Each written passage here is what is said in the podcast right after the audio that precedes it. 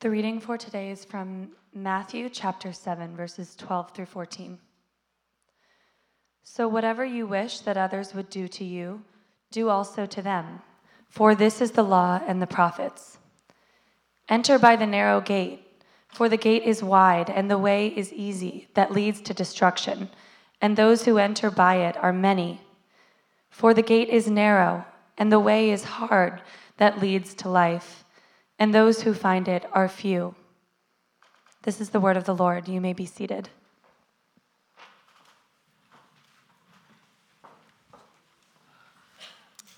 All right. Thank you, Ashley. Good morning, Redemption. How's everyone? It's good to see you all. Uh, welcome to Redemption Church. My name is David, eager to, to be up here. If this is your first time with us, I want to tell you a little bit about Redemption Church, who we are, what we do. Uh, we preach through books of the Bible, and right now we are in the book of Matthew, particularly in Matthew 5 through 7, the Sermon on the Mount. And what we're doing today is we're continuing our study in that, uh, that Sermon on the Mount. When Frank had asked me to, to preach this text, uh, one of the things that we joked, Frank and I joked about, was the simplicity of it. He said, um, you know, you, you, could, you could pretty much just get up there and read this text, right? Love others, and just sit down. And I kind of joked. I said, "All right, so then is that what we'll do? Is I'll just do that and we'll be done?" And uh, of course, he was kidding, and so was I. Some of you were like, "Okay, are we going to leave?" No, no, we're gonna we're gonna study God's word because the reality is, uh, although that statement in Matthew seven twelve is pretty simplified, that whatever we wish would be done to us, that we should do also to others. Although that's simple in concept, when you think about it, it's actually really difficult to live out. And so it warrants our time to think through it and to ask for God's help as we, as we think about it. The reality of that hard statement is reflective of the reality of really what we've seen so far in Matthew 5 through 7. The Sermon on the Mount has been a hard section of Scripture. It's not been easy. Jesus has talked through hard topics, right? Lust, anger, uh, giving oaths, praying, justice, He's, he's given us instructions on how not to judge people. It's been a heavy section. And today, what we're going to do is we're going to find ourselves at kind of the, the height of this section. The, the summary statement that Jesus gives in launching into the next section. So let's look at verse 12 again here.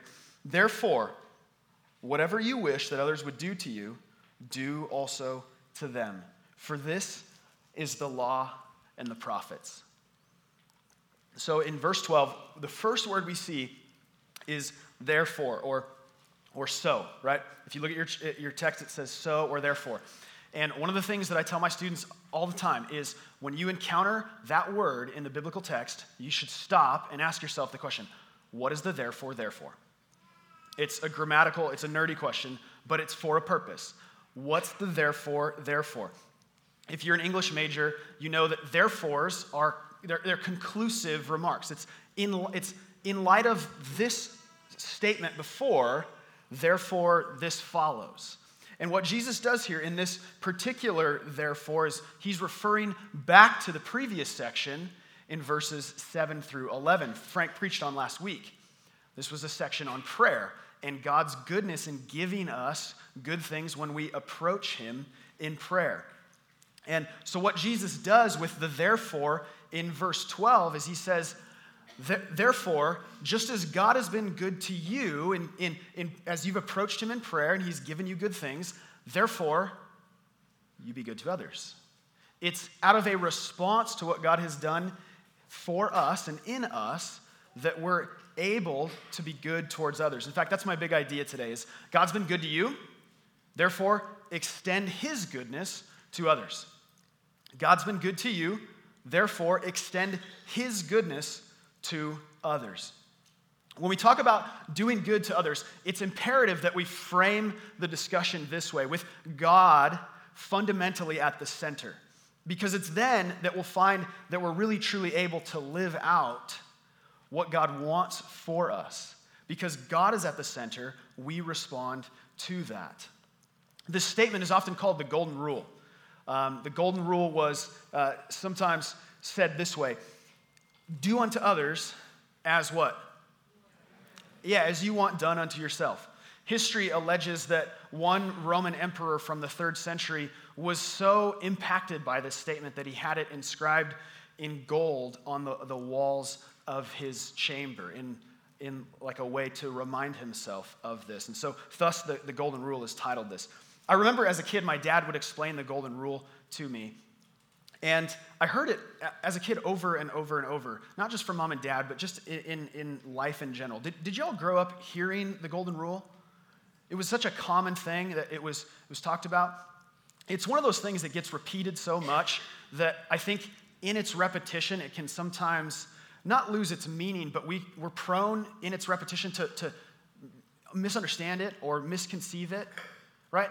There's a number of things like that in life. There are misconceptions that we hear over and over, and we just sort of assume this about them. There's some common misconceptions. First one sugar makes kids hyper. This is a common misconception. Some of you are like, says the guy with no kids. Uh, you, you should have been at my house on Halloween, right? Sugar makes kids hyper. That's not necessarily true, though. It, it, it, can be the case, but that's not always the case. A second misconception is that chameleons change colors to camouflage themselves. It's not actually true. They change in response to communication and light um, and, and different contexts and temperature as well. But they don't change necessarily to, like, they wouldn't turn black to, or brown to match this object. They change in terms of light and other things. Another misconception is that coffee is made from beans. It's not true. And some of you are looking very skeptically at me because you know I don't drink coffee, and you're like, what does this guy know about coffee? It's made from seeds. It's, it's actually made from seeds. Um, other misconceptions. You can see the Great Wall of China from space. Not true. Bats can't see. Not true. Uh, bears eat beets. False. Uh, people only use 10% of their brains. That might actually be true. Um, at, any rate, you, you, guys, you guys get the point, right? Stuff like this is such common knowledge, it gets, under, it gets misunderstood, and the golden rule is no exception. It's been misunderstood and I think minimized to the point of, track with me here, simply don't hurt others, right? Don't hurt others. I saw something on social media the other day that said this. I want to read it to you, and I have it on the screen here. It says this Love who you want, wear what you want, eat what you want, act how you want, just do you as long as you aren't hurting anyone. Yikes. This, for many people, is the standard way of operating. You do you, just don't impose on my self standards. Don't, don't cause harm to me, and, and, and I won't cause harm to you. You know where this leads, friends? Total apathy total disconnectedness, total disengagement, to complete isolation, and eventual indifference, right? This is what leads to people seeing someone in need and saying, well, I better not step into that because, you know, that's not any of my business and I don't want to engage there. As long as I don't hurt anybody. This is what makes people, when there's somebody being assaulted, they pull out their cell phone and they take a video of it, right? This is the kind of thinking that just says, well, as long as I don't hurt others, then I'm fine. This is insane, and it's a misunderstanding of the golden rule. Now, where does that, where does that misunderstanding uh, uh, spurn out of? It spurns out of our desire to want to protect ourselves because we love ourselves, right? We want to protect ourselves. Now, I want to be clear protecting ourselves, self preservation, isn't necessarily wrong, right? We, we know that it's okay to love ourselves. In fact, Jesus acknowledges this in the text. He says, whatever that you wish others would do to you, he acknowledges that reality that, that we love ourselves. And that's why we have things that we love ourselves with, things that we serve ourselves with. That's why we invent things that will serve us. Things like air conditioning, things like first aid kits or seat belts or pumpkin spice latte. Like we love, it's obvious we love ourselves. And Jesus acknowledges that. And then he says this that as we love ourselves, he doesn't condemn us for that, we must extend the arrow in the other direction also. Not just here, but, but out as well. He says, do that, the way you love yourself, do that also to them. All those ways that you love yourself, those are the ways that you should love and serve others. Now, notice what Jesus doesn't say. He doesn't say you have to stop loving yourself. I want that to sink in for a second. Notice he doesn't say that you have to stop loving yourself. Why? Well, that would be impossible. We couldn't do that.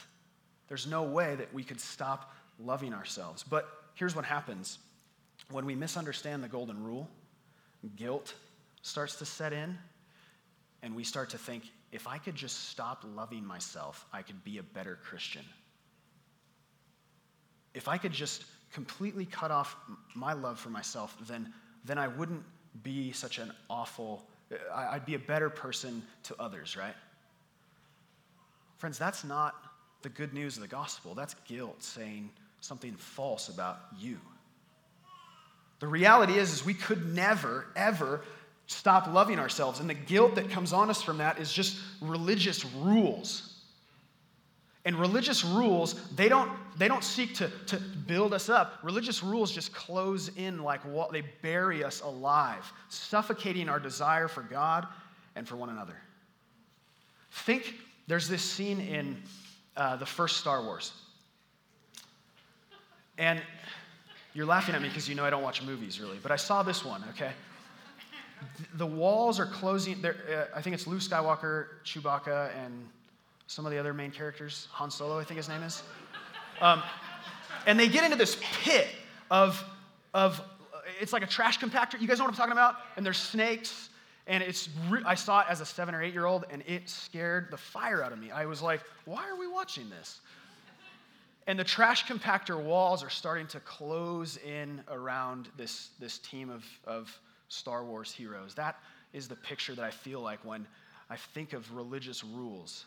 They just close in around, like they're, they're, they're, they're, they suffocate us. They're like snakes coming up after us, monsters out of this soupy garbage pit. Friends, that's what it feels like to try and obey religious rules. And Jesus has been addressing this reality in the Sermon on the Mount so far. Religious rules can't save you. Jesus' opponents, the professional religious people, the Pharisees, they had taught the opposite of Jesus. They had taught that religious rules could save you. And this is what Jesus was countering in his Sermon on the Mount. They had said, obey the rules, all the rules. In the Old Testament, it gave clear and specific instructions for holy living. But the Pharisees had took those and they said, if you really want to be accepted, if you really want to be part of God's people, if you really want to know what it means to, to live a good life, you'll do all of these perfectly. But the reality was, no Israelite could do those things perfectly. No Israelite could actually live up to them. No Israelite could fulfill what the Old Testament required. And that's what makes Jesus' words here so significant. He says, For this is the law and the prophets. That latter part of verse 12. For this is the law and the prophets. What did he mean by this? Well, the law and the prophets was referring to the entire Old Testament. And earlier in the Sermon on the Mount, Jesus said this in Matthew 5 17 Do not think that I have come to abolish the law or the prophets. I have not come to abolish them, but to fulfill them. Jesus says that his role was to complete what every human before him and what every human after him could not complete obedience to God's righteous requirements. Even if you think, oh, I could live up to that, even if you think I could, I could live the, the, the, the good life and be at least near perfect, the reality is you couldn't. You couldn't. Uh, I had this, I had this friend, this, this girlfriend in high school, and uh, she was Catholic, and she had a, a, very little sister. And I remember one Sunday I asked her how, uh, how church was for, for her and her family, and she kind of chuckled and she, she said, my, my little sister went into confession, and she must have been at the time five or six, I'm not sure. And she came out and with this sort of grinning look on her face. And they said, How did it, you know, how did it go? And she said, um, Good. I told the priest that I didn't have any sins today, and so I confessed all of yours for you.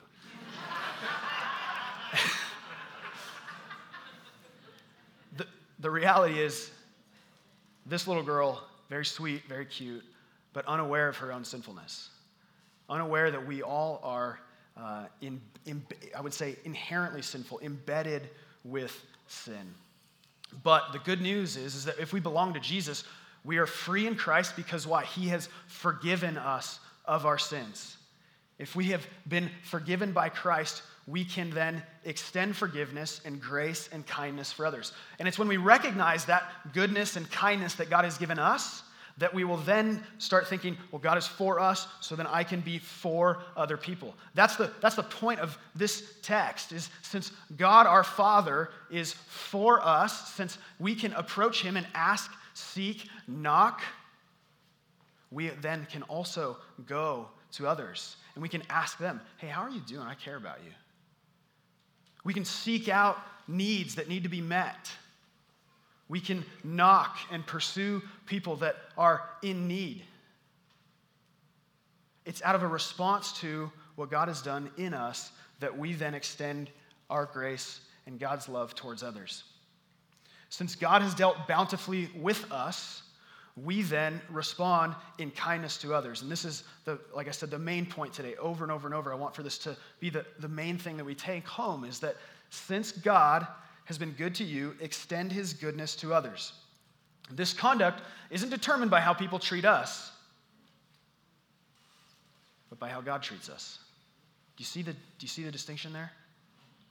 The, the cultural golden rule says just be good to others, you know, because they're going to be good to you. Well, that's not always the case, is it? The cultural golden rule is a, is a misconception. The golden rule that Jesus gives is out of a response to God's goodness for you, then you also extend goodness to others. When we frame it this way, we will focus on what Jesus has done for us, not on what the golden rule requires from us, and we will then become a blessing to those around us. Track with that again. When we focus on what Jesus has done for us, not on what the golden rule requires from us, that's the, that's the, the tendency that we have to be religious and think, oh, I've got to live up to this law. When we focus on Jesus and not the rule, we will become a blessing to those around us. Now, this sounds really great.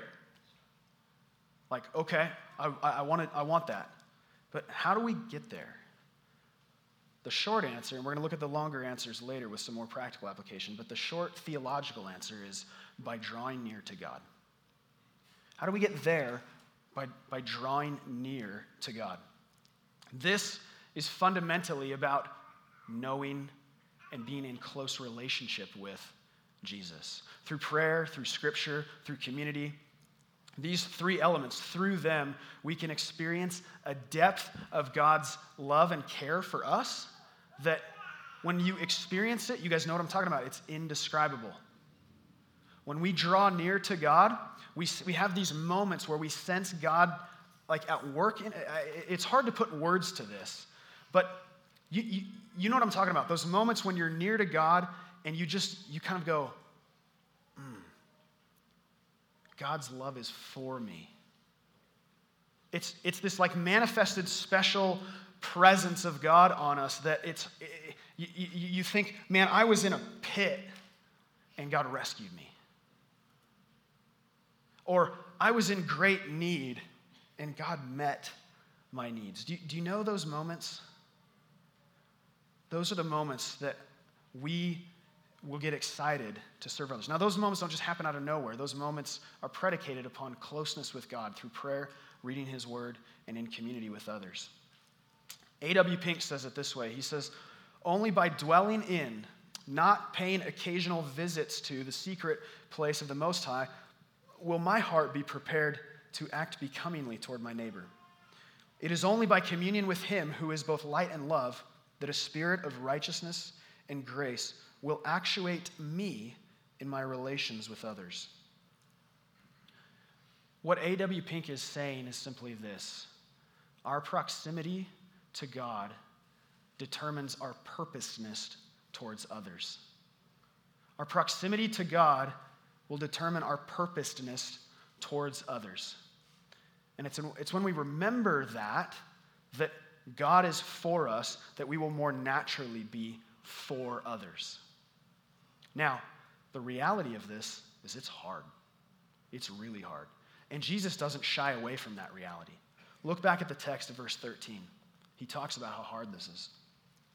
Enter by the narrow gate, for the gate is wide, and the way is easy that leads to destruction. And those who enter by it are many. For the gate is narrow, and the way is hard that leads to life, and those who find it are few. Friends, the reality is that Jesus says, serving and loving your neighbor as you would want to be served and loved, it's difficult. It's difficult. It's not easy. The, the, the, wide way says what? We looked at it earlier. Love, what, love who you want, wear what you want, eat what you want, do what you want. Just don't hurt others. That's, the, that's actually the wide way. Because that leads to destruction. You can think, oh, I'm, I'm not hurting others by just doing whatever I want. But the reality is that's not true. You could, you could think that, but that's not actually the case. The selfishness inherent in that kind of, of way of operating is inevitably going to create what Jesus says is destruction. Destruction. The narrow way, by contrast, is difficult. It's difficult. It's not easy to love and to serve others. Those of you who have been loved and served at any point in your life, you know that those who loved and served you, they did it out of self sacrifice. They did it, and it wasn't always easy for them. Parents, you get this, right? You sacrifice for your kids. Kids are challenging. I'm not saying anything negative about kids, but they're challenging.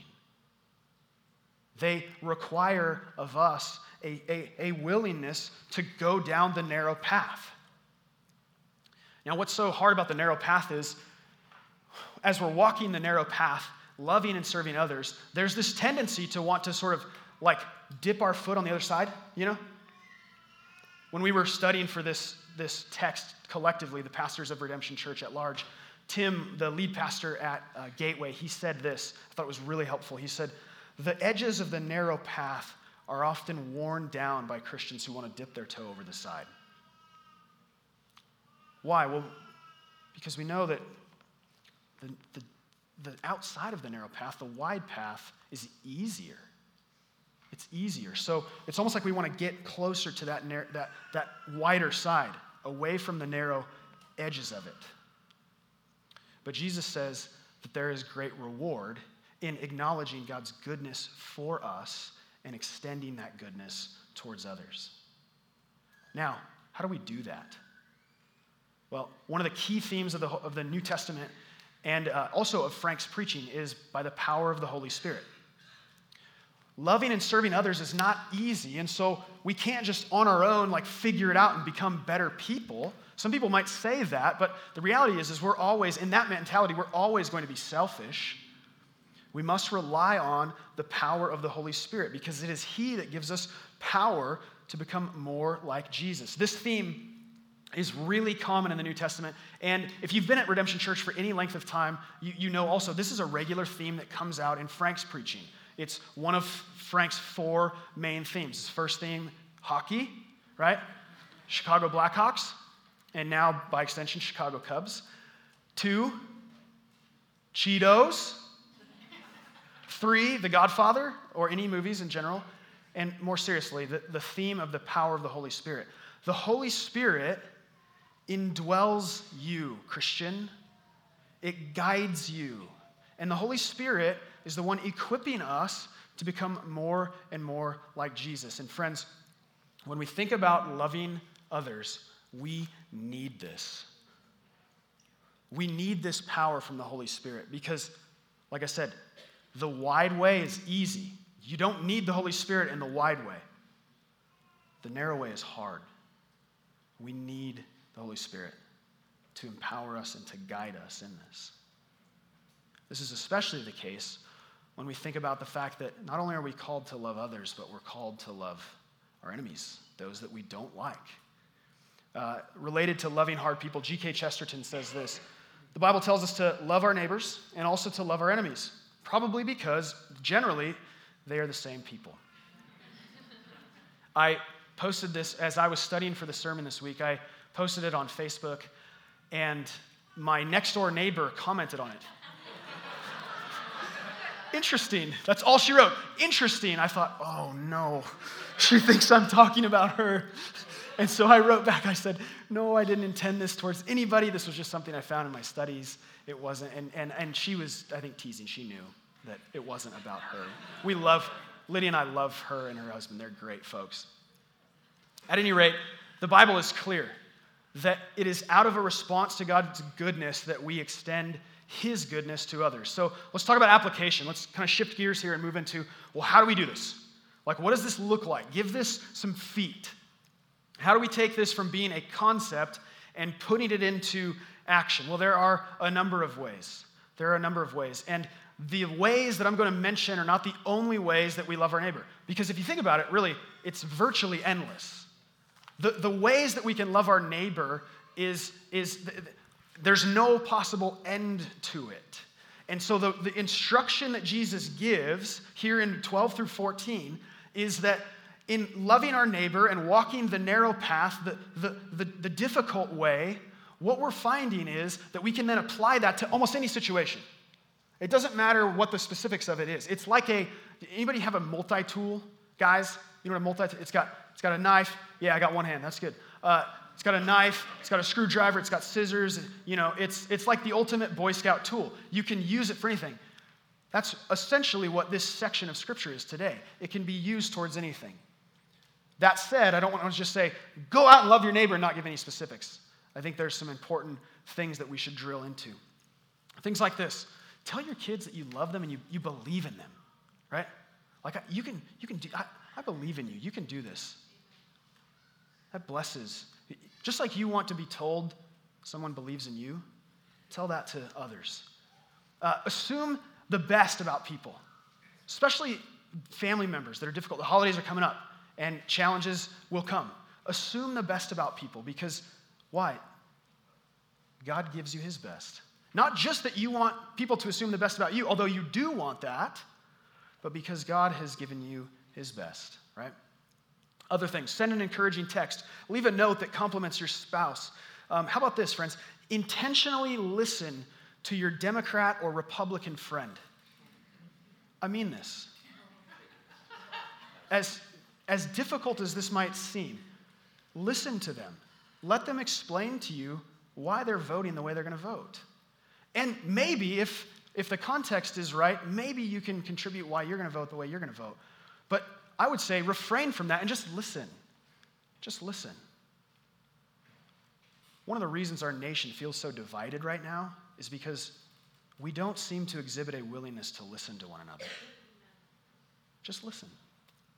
Um, there are other ways, and what I'm so thankful for is to have the opportunity to preach this text on a day like today because we have um, through the, the alongside ministry team being here, we have the opportunity to look at real, immediate ways that we can get, as a church, not just individual ways in our homes, but as a church, we can love and serve our neighbor and walk the narrow and difficult road. You guys know from Josh being up here, Josh is regularly leading us in initiatives towards loving and caring for our neighbor, being with and helping refugee families settle, being with and helping foster families and adopted families uh, get kids out of the system and into well placed, healthy, functioning, established homes.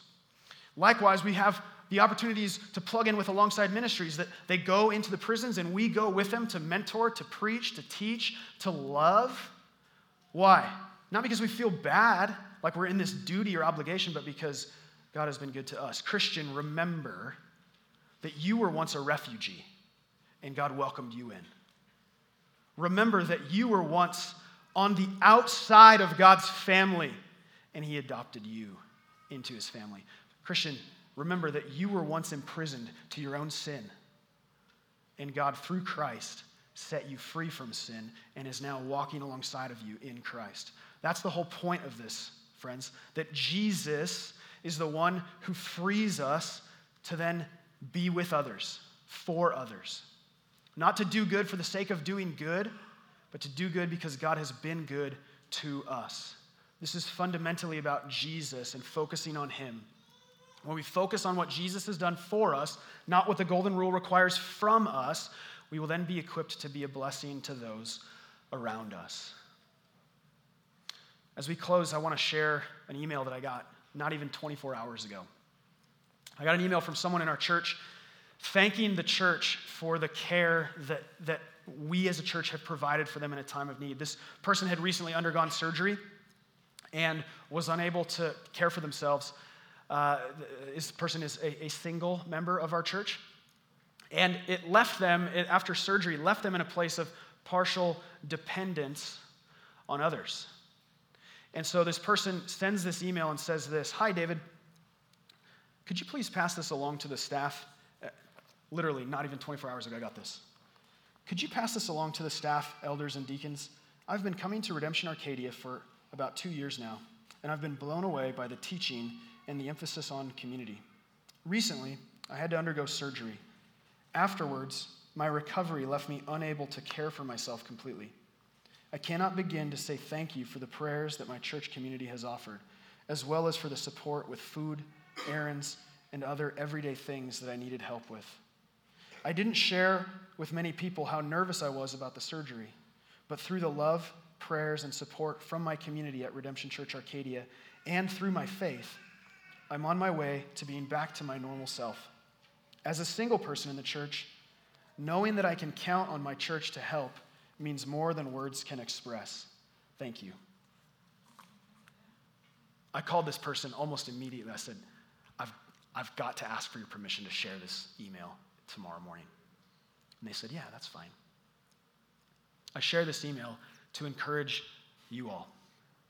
Redemption Arcadia, this is who we are. This is our vibe.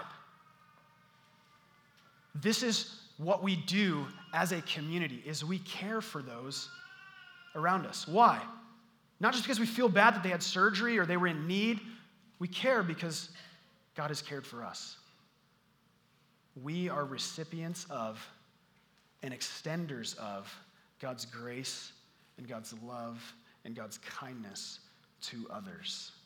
And when we understand our identity as such, recipients of and extenders of, these kinds of emails will become all, all the more the norm. Why? Because when we act out of our identity of being for, uh, having God for us, we will then be for others. Let's pray. Jesus, thank you that you came and that because of your atoning death for our sin, God the Father is for us.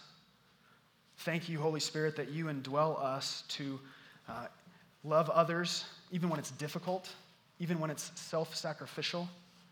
We pray that you would continue to bless our efforts to uh, not just work for the sake of works, but to love because you loved us. And as a response to that, God, uh, the, the desire of our hearts is to reach out and to love others because of your goodness. We ask this in your name, Jesus. Amen.